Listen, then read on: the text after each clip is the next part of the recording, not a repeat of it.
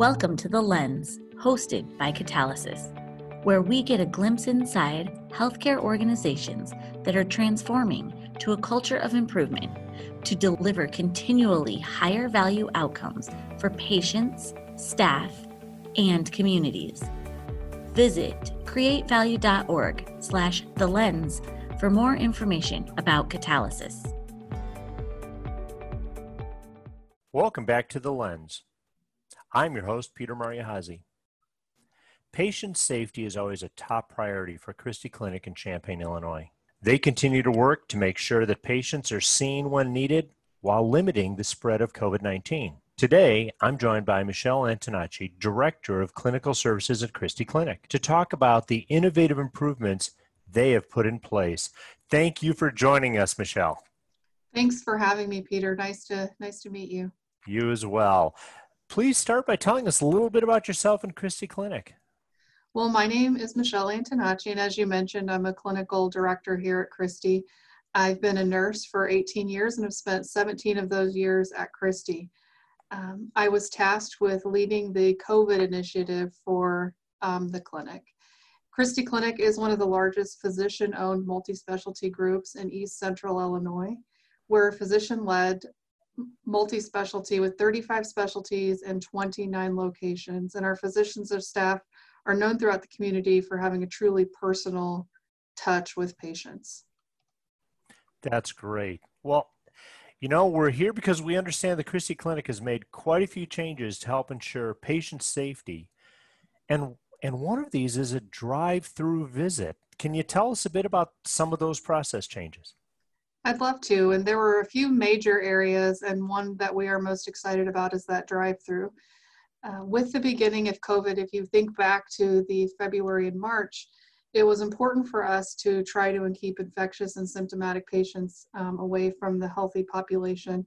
The test results took over a week to get back. Testing was very difficult to qualify for, and everybody was scared, and everybody assumed that everybody else had COVID. As a result of this, we developed, as many organizations did, a respiratory care clinic. And what we did for that is we moved a couple of our primary care providers out of one of our satellites and moved this respiratory care clinic in, created an alternate entrance, closed off the hallways to really keep them separate. As we moved further and further along into the epidemic, our numbers weren't very high in that clinic, so maybe only two or three a day. Um, because most patients just needed the testing. They didn't really need to get that full visit. And we were encouraged that if you're sick and just regular sick, go ahead and stay home. And so what we did for that, to not have two people sitting idle for twelve hours a day, is we looked at how we could combine that with our regular busy convenient care in a way that we still weren't exposing patients to other patients and to all of our Um, team members, but still getting them seen when they needed to. And so we were kind of standing outside in our parking lot at our Christie Clinic um, location, and we decided to cordon off a row of parking spaces. We put up four carports, and um, the Curbside Clinic was born. And so we put up signs that when the patient arrives, they call us. We do um, the pre-screening on the phone to eliminate that time that we need to spend getting Um, all the histories and allergies and stuff like that. And a lot of, about twenty-five percent of the time we can see the patient in a car. There are things that we need to do inside, like chest x-ray. We've moved our whole convenient care to be, they get that first initial triage in the drive-through. And um, some of those things like musculoskeletal, you still got to come in for, but we have created an alternate entrance before our convenient care Um, entrance was the same entrance as everyone else. And in fact, our overflow waiting room for convenient care was the entrance to this clinic that lots of our healthy population was coming through. And so even, even before this, it was kind of a hold your breath, because the sick people are sitting in the, in the atrium there. And so we were able to completely block off that part of the convenient care entrance, create an alternative entrance, and it was just so much safer. And I would like to talk about some of the other things that we've done um, in addition to that, just because they've made such an impact, and they they all kind of flow together, and without without each other, this whole thing wouldn't have worked. Um, part of what I mentioned for convenient care is that we're screening patients on the phone ahead of time. So that can only happen once the patient shows up. But one of the really special things that we've done for the rest of the patients that are pre-booked is that we're calling them ahead of time to do their screening, um, asking them the COVID screening questions. We're getting their histories, medications, allergies, insurance information. And the reason that's important is because those were the areas that were keeping our rooms booked and filled. And those were the places that patients were waiting in lines in the clinic. And so because of this, we have decreased the amount of, we've decreased the amount of people that have to do that business service check-in and those long lines. And we've spent, we've taken it down from about eleven minutes spending time rooming a patient to about three minutes rooming wow. the patient. But bec because you've done all of that ahead of time, you really get to only put the patient in the room, get their vital signs, and get back out of there. So you're really decreasing that face-to-face time. And at the beginning, that was really important because, again, the test results were taking so long. Everybody was scared, and we really wanted to minimize the face-to-face. And so we tried to get just the value-added face-to-face time while the patient was in the clinic. Another really big area that helped with us that also goes along with this is video visit. Illinois issued pretty early on a stay-at-home order and didn't allow us to do non-essential visits or surgeries. What we had been talking about trying to do for years now all of a sudden happened immediately because we really needed to be able to take care of our patients. And so with COVID, um, it took us seven days to get up and running with phone visits and another five days for video visits. And I truly believe that would have taken months and months of planning had we done this the regular way that we had historically um, done our problem solving and, and change. And what this also allowed what to do was keep the waiting rooms empty because we could alternate those phone visits with regular in-person visits. The docs who might run behind and, you know, had a waiting room full of patients, that's no longer happening because we said, hey, we can't have patients in the waiting room. And so they're alternating those visits so they can still see the same amount of patients and still be safe about it.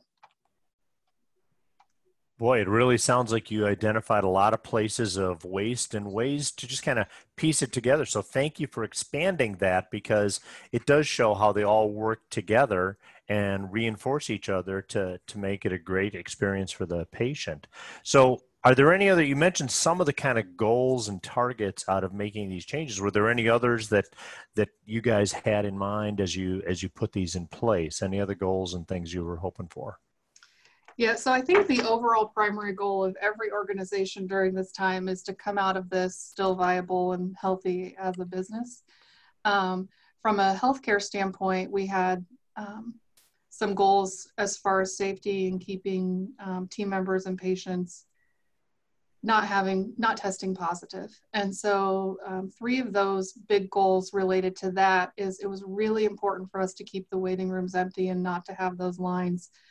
Um, I will go to a building that I know has one hundred patients in it at that time and not see a single person in the waiting room or see just a few scattered. We, we took care of our waiting room chairs. Um, we separated them. Really important for us to have empty waiting rooms. Um, the second goal we had was to keep our COVID suspect patients away from our healthy patient population. And that's where that curbside convenient care and that pre-screening comes in. And last, it was to reduce the provider and team members' um, exposure to those patients. So the time spent in the room, the increasing that value-added time and taking away all of those pieces of waste that we would do um, before to decrease the risk of spread to that individual team member.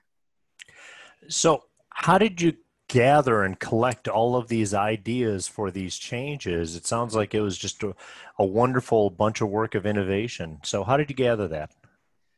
Well, we, for all of us, COVID has been a time of rapid change and constant change. Um, there was a multidisciplinary team where we had places in our clinic like clinical, business office, facilities, purchasing, H R. I mean, everyone's role was important because every aspect of our business was impacted. So as a new executive order or new challenge came along, we looked at where we were, um, determined where we needed to be, and then figured out from there how to implement change. Because we have so many physical locations, it wasn't possible for us to do the exact same thing at every building. And so part of ours was we couldn't just declare one workflow. We really had to adjust to every, every individual um, doctor's office. So overall, it was the same idea. We just had to adjust based on our facilities, how we did it. Um, we still do our daily department huddles with masks and keeping socially distanced, and we used our a rapid um, chain of command, our chain of command for rapid information distribution, just like we were. Christie has a pretty robust um, huddle system and continuous improvement system, so our team was already used to this problem solving and talking about it each day, and so this wasn't anything new for them that we were, you know, constantly problem solving and making sure that we were up to date with everything we needed to do. And and so with all that variability, how has the staff reacted to all these changes? I'm really proud to say that they've been overwhelmingly positive. Um, you see out there like the fun memes that COVID changes daily, and so you don't uh, you don't know how to keep up, and that's absolutely true. It was um, the first month was kind of, I think for them, um, kudos to them, kind of a nightmare to keep up with. We were constantly changing, but they stayed positive. Um, they, they did what they needed to do. They worked together to hold each other accountable. We had a central hub of information that was constantly kept up to date for them to be able to immediately access what changes we were doing and the newest guidelines and recommendations and what was closed and what was opened. So there was frustration, I think, as there is with any rapid change, but everybody stuck together and did what they needed to do. Well, and it sounds like, yeah, obviously a focus of, of safety for the staff, but also for the patients. So how have the patients reacted to this? It's a little different thinking about pulling into a car portal and having some, some uh, interaction before you even go into the waiting room. It's a huge difference. What have you heard? Patients, uh, I think at this point, have come to expect a really high level of safety from our organization. As we did with the team, we've kept the patients updated as to what we're doing. We're putting over social media um, and our reminder calls, everything that we're doing to keep them safe, whether it be not arriving till five minutes, we're masking everyone, we're cleaning um, all day long. And so keeping the patients updated uh, was really helpful for us. And as a result, they're holding us accountable. So if we don't do those things, we hear about it. And so we don't want to hear about it. And so we, I think as time goes on and you have less cases, um, you become really complacent, and our patients have not allowed us to get to that place of complacency. And so, which is good in my opinion, because it really holds us accountable for making sure that we're doing the right thing.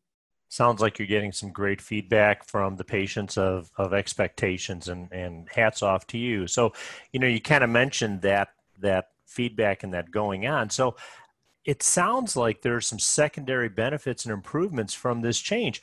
What do you think is likely to continue beyond this time we're all living through? Well, I think we want to keep video visits and televisits um, overwhelmingly positive response from patients. I think a mixed response from providers depending on their specialty. Um, it has definitely created something different and unique. We did have providers asking for this ahead of time, and either because of insurance regulations or technology, that was all figured out staggeringly fast at every level. Um, that's possible now. And so what we're hopeful for is that insurance companies continue to cover this so that we can keep those um, in our visits and kind of scatter them throughout what we do for the day. I think during COVID, and while we're still in this active pandemic, we don't really have a choice about that. That is part of our keeping our waiting rooms empty plan. But, you know, future state, there are some things that we can just do telehealth with, and um, very successfully, and it doesn't put patients at increased risk, and we can um, triage those pretty well. So I think that we have to keep moving with that.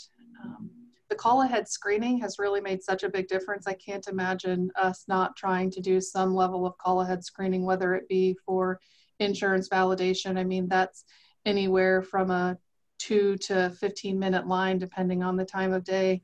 And calling those patients ahead. I know that I appreciate getting that phone call asking me all those questions rather than keeping me in the room for a longer amount of time. And it's incredible how fast we can turn over our rooms now while still providing the same quality of patient care that we were doing before. You know, you've mentioned a couple of times the empty waiting rooms. Do you, do you think this strategy, and if this carries forward, is it going to have an impact on facility design moving into the future? I've had the opportunity to um, be part of designing a few facilities here, and I'll tell you that one of the major things you have to figure out is the waiting rooms. And so I think that any time you don't have to plan for full waiting rooms and long lines, you're able to use that space for value-added pieces of the patient experience.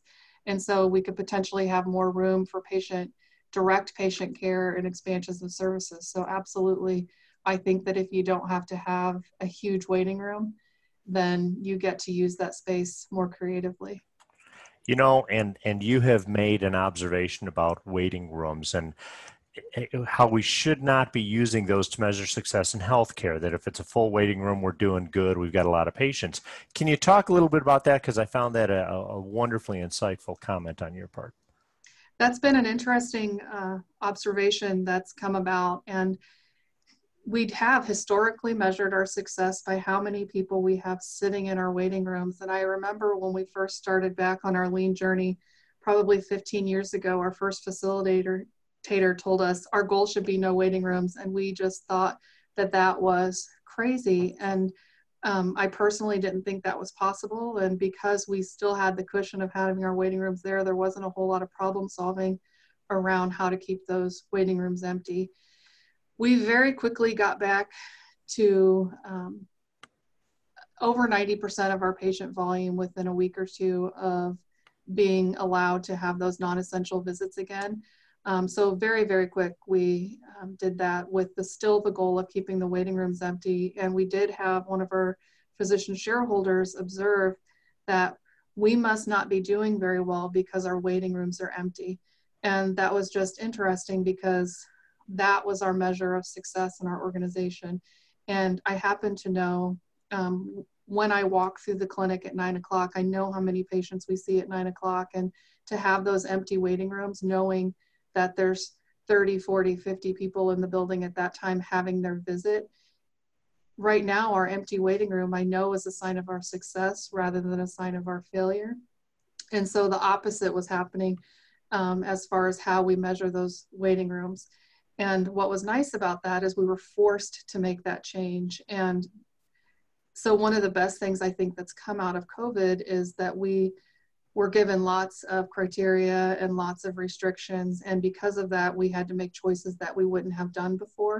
And as a result, we've really optimized our workflow, um, cut out as much waste as possible. And still, as I've said before, and I'll continue to say, um, provided very high level of care to our patients. So the care is not being compromised just because we're not having them in the building now for an hour instead of the twenty minutes that they really should be there for their visit. Um, And so it's just been incredible. Like, empty waiting rooms now still means a viable, healthy practice for us. Well, Michelle, hats off to you for that kind of that paradigm shift and realizing it, because a lot of people get stuck in those routines of the way it always was. So congratulations. Thank you. Um, are there any other final thoughts that we haven't talked about that you'd really like to share with the listeners? I think that I know that all of our journeys have been different, and I know that everybody is coming back at a different pace. Uh, we were lucky that we did come back fast. Um, living in Illinois, we were a state that closed very fast and had very severe restrictions, and so we we had to figure it out, and we didn't have as many options as the states that maybe might not have closed.